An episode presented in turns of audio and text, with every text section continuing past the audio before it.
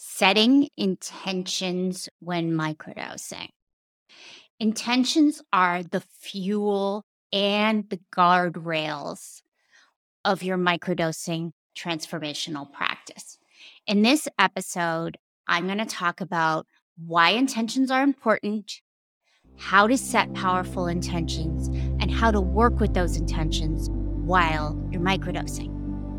This is Aliveness the show that explores how to create the changes you need to make to experience the sense of aliveness you're longing for, and how the power of plant medicine can accelerate that process for you. I'm your host, Allison Crossway, a guide and former psychotherapist here to empower you to break out of your old patterns, shift into a new state of being, and ignite your aliveness. Without intentions, everything is simply experience. Having experiences can be interesting, it can be pleasurable, it can be not pleasurable. But experience without intention is just experience. What intentions do is provide foundation and meaning to things that we do in life, particularly practices intended to support us in healing and growing and changing. Intentions tell us where we are going and remind us of our why, why we are committing to this work in the first place. They direct the medicine's work in the direction of your heart's desires. So they're really powerful and important. Intentions that work best are positive, i.e., instead of, and I'll say a little bit more about this later, instead of, I want to heal trauma, it's, I am at peace. Do you see the difference? So they're positive. They're present moment so they're not in the future I, I will. They are instead now, I am.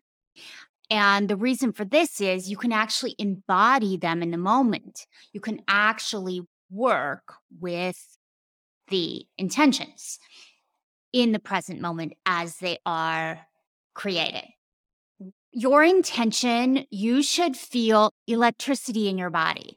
You should feel juice. You should like your intention. That's what we're going for. We're going for that thing that excites you, that you can actually feel. What do you really want? Go for it. Create it. Now, a lot of people worry when they create intentions and they have trouble with it. And they tell me, I don't know what to choose. I want it all. And I get it. So there's a first a couple things that I want to say about wanting it all and having difficulty choosing which one. The first is your development is lifetime. This microdosing cycle is just one microdosing cycle. So pick something and then when you're done, you can see what's next. The second thing is that the deeper you go into one area of your life, the more this work will flow out into all the areas of your life. Because here's the secret it has to feel juicy to you, the intention. That's why they take different forms. But ultimately, they're all the same intention. They're all about knowing who we really are and living in alignment with our life force energy. So you can't go wrong. And I see this all the time with my clients. They choose, say, a money intention, and all of a sudden their love life explodes and is so juicy because it's the same energy they're accessing.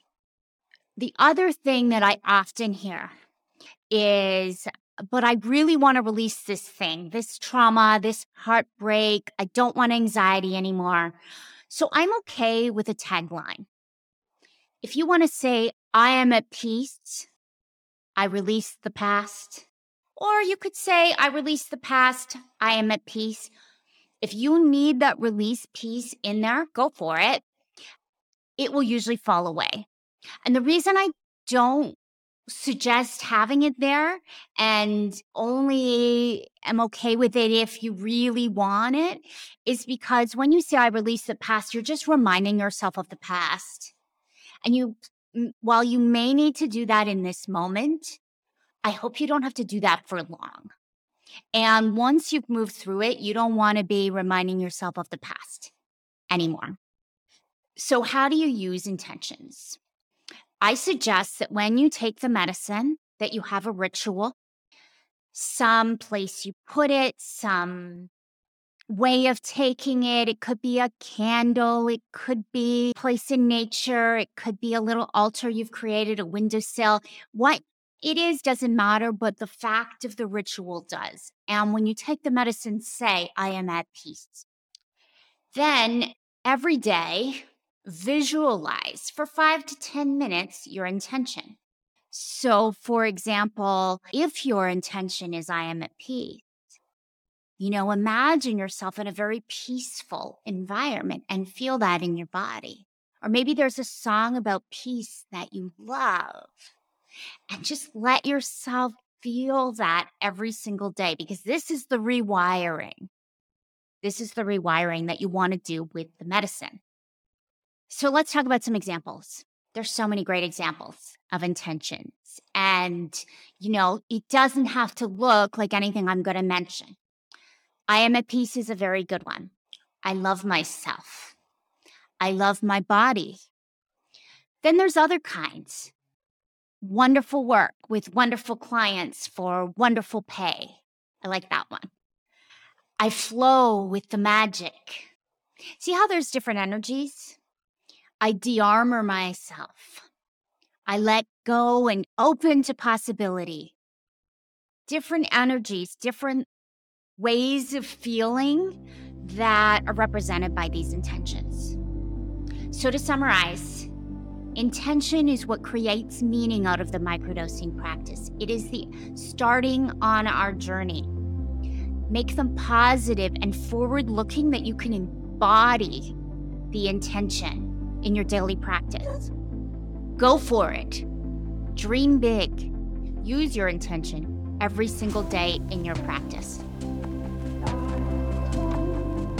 If this episode of Aliveness resonated with you, I would be so grateful if you would leave a review on your podcast app. Reviews make it possible for me to connect with more people just like you who are looking for inspiration and guidance on their journey to create a full, juicy life filled with aliveness. Be sure to subscribe so you get all the juicy episodes to come. And if you have a friend who is deep into their personal growth and healing journey, share this podcast with them too. Now go out and experience the aliveness that's here for you today.